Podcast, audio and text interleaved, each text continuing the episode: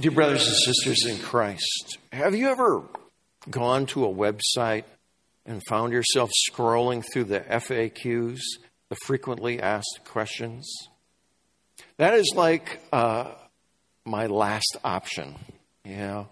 When I go to a website, I'm hoping that my answer is going to be right there in the open, uh, something I can easily click and fix myself. Or if it's something technical, I'm looking for a phone number. I want to talk to a human person. I don't want to scroll through a thousand frequently asked questions. Most often, if I'm in the FAQs, I'm trying to uh, discontinue a service. And so they don't want me to find the answer. And while they feel obliged, it probably is in the FAQs. You have to scroll and scroll and scroll somewhere in the bottom, they say you have to call, right? It isn't just click a box and discontinue the service. So I'm just revealing my bias against FAQs. But if God had a website, and I'm not talking about a church, I'm not talking about a denomination, I'm talking about God Himself have a website. I'd be all over the FAQs, you know? And I would start with the ones that I'm pretty sure I know the answer to. And the one that we're going to talk about today, I'm sure, is toward the top of the most frequently asked questions, probably only second to Does my dog go to heaven? And that is the question that Nicodemus is going to ask. What was he going to ask? What must I do to inherit eternal life? was what he was going to ask. Other people in the Gospels asked it. It's a natural question to ask when you yourself have come out of a religion that has been mostly law oriented. And you know yourself, and you can see yourself, and you ask yourself, Am I good enough? And you want what you want is some sort of response to do one thing more, one thing that's tangibly inside your reach. And that's what Nicodemus comes to Jesus to ask. Now, Nicodemus, he, he's sort of an odd duck. He, he's a Pharisee. And if you know the Bible well enough, you know that Pharisees are, well, they're the bad guys for the most part, right? They are the people who Jesus fights with the most. They are the ones who confront him the most. And yet it would be wrong for us to say that all Pharisees are bad guys. Nicodemus doesn't turn out to be a bad guy in the end. Joseph of Arimathea doesn't turn out to be a bad guy in the end. And though he has a very bad start, the Apostle Paul, also Pharisee, doesn't turn out to be a bad guy. So the first good news today is there's hope for the bad guys, Nicodemus being included. Now, Nicodemus had seen Jesus do miracles, obviously. And he has come to a conclusion that a lot of the rest of his little club had not come to. That Jesus has to be somebody sent by God. I don't know what he is, I don't know who he is, but he's somebody sent by God. And I have a question and I'm going to answer it. So he comes in all diplomatic, you know, like like he's got to butter Jesus up. You notice how he first speaks to him. He says, "Oh, Rabbi, we know you are a teacher who's come from God, and no one could perform the miraculous signs that you were doing if God were not with him." Now, different groups, Pharisees and Sadducees, also have tried to butter Jesus up and then catch him. Jesus being Jesus, knows why the man has come. And he stunningly answers him without even being asked. You must be born again. That's his answer. Nicodemus doesn't say, Excuse me, what? I was going to ask you what I have to do to inherit eternal life. No, he knows he has the answer. He doesn't even notice that he didn't ask it. And he hears this question, and man, he struggles with it. His practice to this point has been to be very, very strict about following the law. Surely the answer he expected was some other action that would be a strict adherence to the law. And yet it nags him and it nags him that he sees sin in himself. You know what? That's a great step that feels terrible, but is where we all need to be. So, born again. Reasonable question. Can a man enter his mother's womb again to be born? Well, good news, Mom. Uh, th- that is not what it takes. I'm sure you were painful enough at seven pounds. Now, at however much you weigh, and I won't ask, uh, you would be a, a real nightmare to push out. But it's not that kind of birth. You must be born, Jesus clarifies, of water and the Spirit. Now he's baby stepping him toward the answer. You must be born of water and the Spirit. Even that answer does not completely clarify what Jesus is talking about. In fact, it doesn't always clarify it for people today. Is being born of water one thing and being born of spirit another? that is one way it gets answered, I would conclude that that's wrong. What is being born of water and the Spirit? Is it something you do? Is it something you feel? Is it something you think? Or is it D, really none of the above? And it is really none of the above.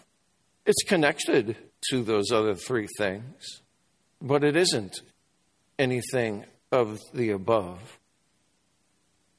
What it is saying is what Jesus is saying, going further in his teaching, is that you need to be connected to me. And that's going to require me doing something for you and the Spirit doing something to you and that's what baptism is for. It is the Holy Spirit connecting you to Jesus because eventually Jesus would fulfill the law, Jesus would pay the price for sins. With that little bit of information, though, Nicodemus doesn't get it. So he doesn't ask the way I would expect him to ask. And that would be to ask, What do you mean? No, he says, How can this be? How can this be? Everything else is you get what you pay for. Everything else is if you do what's right, you'll get what's coming to you. Everything else all my religious training has been you follow the law. There's got to be an element of me. And that's the backbreaker for a lot of people today. You know, grace is a really radical idea and a real radical concept. It is not found in any other world religion. Everything else is some variation on you got to do the right things and you get what's coming to you. So, how can this guy be the only person on the planet to say something different? How can this be? I'm sure somewhere in the back of his mind he's also saying, Well, what do you mean? And he's hoping that Jesus will clarify that. But the other kind of confounding thing that Jesus put out there is talking about the Spirit and that is that you can't really always tell when the Spirit's going to work. It's like the wind. It blows here and there, and yet you do not know where it's coming from. How can that be? Because what people really, really want is to be able to control this. And Jesus is essentially saying, no, you don't get to control this. The Holy Spirit will do what the Holy Spirit wants to do. Now, through these answers, I don't know which direction Nicodemus has gone. I don't know if he was, you know, like, I believe in this Jesus guy and now I believe in him more. Or has he gone from, I believe in this Jesus guy and now I'm questioning my, my choice? Jesus' reaction almost seems like Nicodemus has sort of fallen backward to, I'm questioning my choice. So Jesus asserts his authority, and the way he says it is, is actually kind of rough on, uh,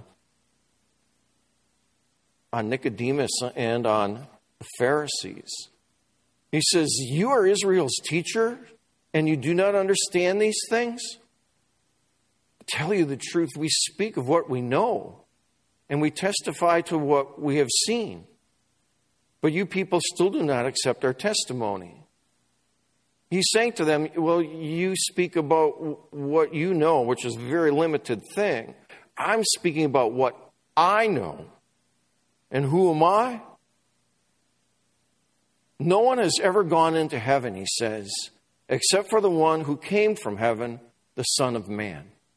In other words, of all these people who speak with authority inside the Jewish faith, outside the Jewish faith. Not one of them has ever been into heaven. They've only spoke of things that were given to them or they've made them up. I am the only one who's come from heaven. That's a surprising statement in itself, and it's got a lot of implications in itself. All those Old Testament people who were righteous and died, they haven't gone to heaven. Not yet. Even those people who had visions of heaven, they didn't go into heaven, they just had visions of it. So that includes Daniel, that includes Isaiah, that includes Zechariah, that includes the 70 elders of Israel who went up to see God. They didn't go there.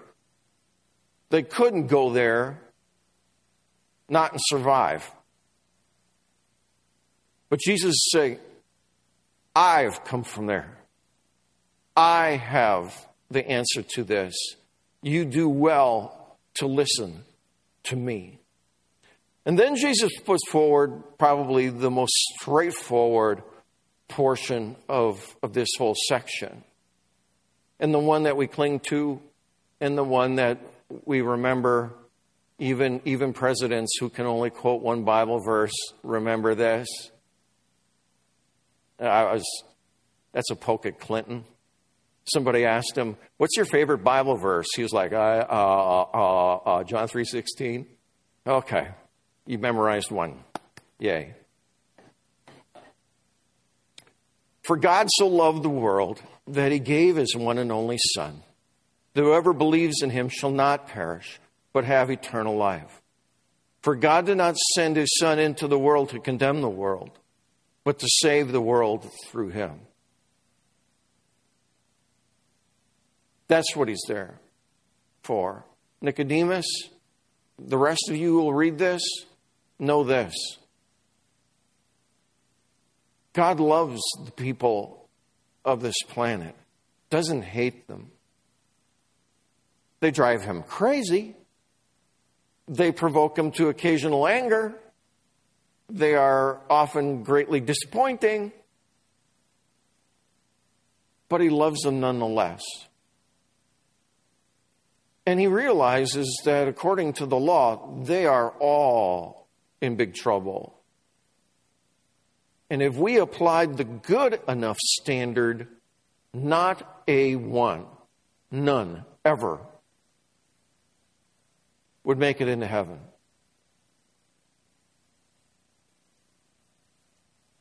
So you, you personally, you're gonna if you're gonna go to heaven, there's only one reason why. And the answer is Jesus. That's the answer. There are a lot of close to that answers answers that are absolutely wrong. And, and I know, man, this is frustrating. This, this makes pastors, particularly Lutheran pastors, go absolutely nuts. Don't even do this to me in jest, okay? Don't ever say, well, Pastor, I go to church and I give my money and I volunteer for this and I'm a good guy and all these things that you want to add to the word Jesus. And not one of them count toward this at all. Those things are helpful for other aspects, like being a disciple. But as far as salvation, they don't mean squat. They don't come close. They are actually in the way somewhat if they're getting into your thought like that. You need to be saved by a gift because that's the only way a creature like you can be saved. And a creature like me. So Jesus wants us all to know that God loves the world and he's going to make a sacrifice. And this should be obvious, but it's apparently not obvious to everybody on the planet. He's going to make a sacrifice that only he can make. Only a sinful, sinless human being can make. It's not anybody who's crucified, it's Jesus crucified. And, it, and it's not an example to be followed either. It is, it is not that you make some personal sacrifice or you throw yourself on a grenade or, or, or do something like that. No, it's only the sinless Son of God dying on the cross that makes a difference. We have no contribution to it. We can make no contribution to it. It's Jesus. And Jesus says, You know, I, I came from heaven, but I didn't come to condemn the world. I came to save the world, or as big a portion of it as I can.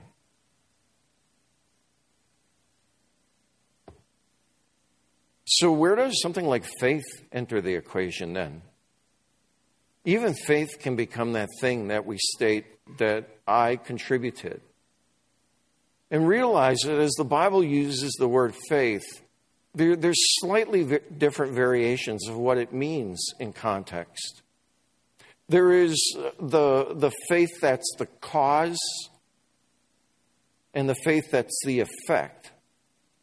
The cause one is, is simply talking about the connection that God makes between you and Jesus. That is something that God does. It is not from you, it's from God. There's then faith that's the effect, the you hearing the promise of eternal life and you believing it and you trusting it. That isn't the reason why God saves you.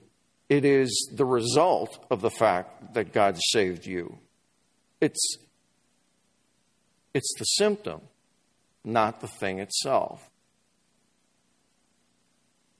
Jesus dying on the cross, the Holy Spirit seeking you out and connecting with you, you being connected to Jesus, that saves you.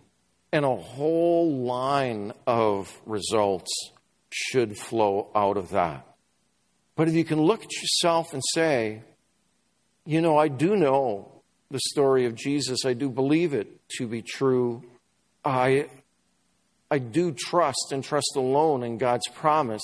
You can know this, that you don't have that simply by being raised right or taught right.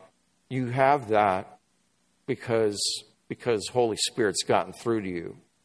That simple fact does not stick with a human being without the help of God. It slides right off. So God must facilitate that. And it brings me to one last question, one that I wish was in God's FAQ on his website. I'd be right to it. And that is if it's all on you, Jesus, then why are there so many that don't believe? Why are there so many that start right and then later don't believe? Why? And if we would go a little bit further with John 3, you would come to one sort of generalized answer that Jesus gives to that. And that is this the human beings tend to love sin rather than the light.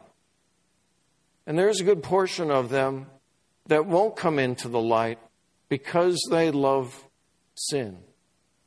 So, at the root of every failure of this plan to save somebody is this fact that people could have been saved, but they just preferred sin instead.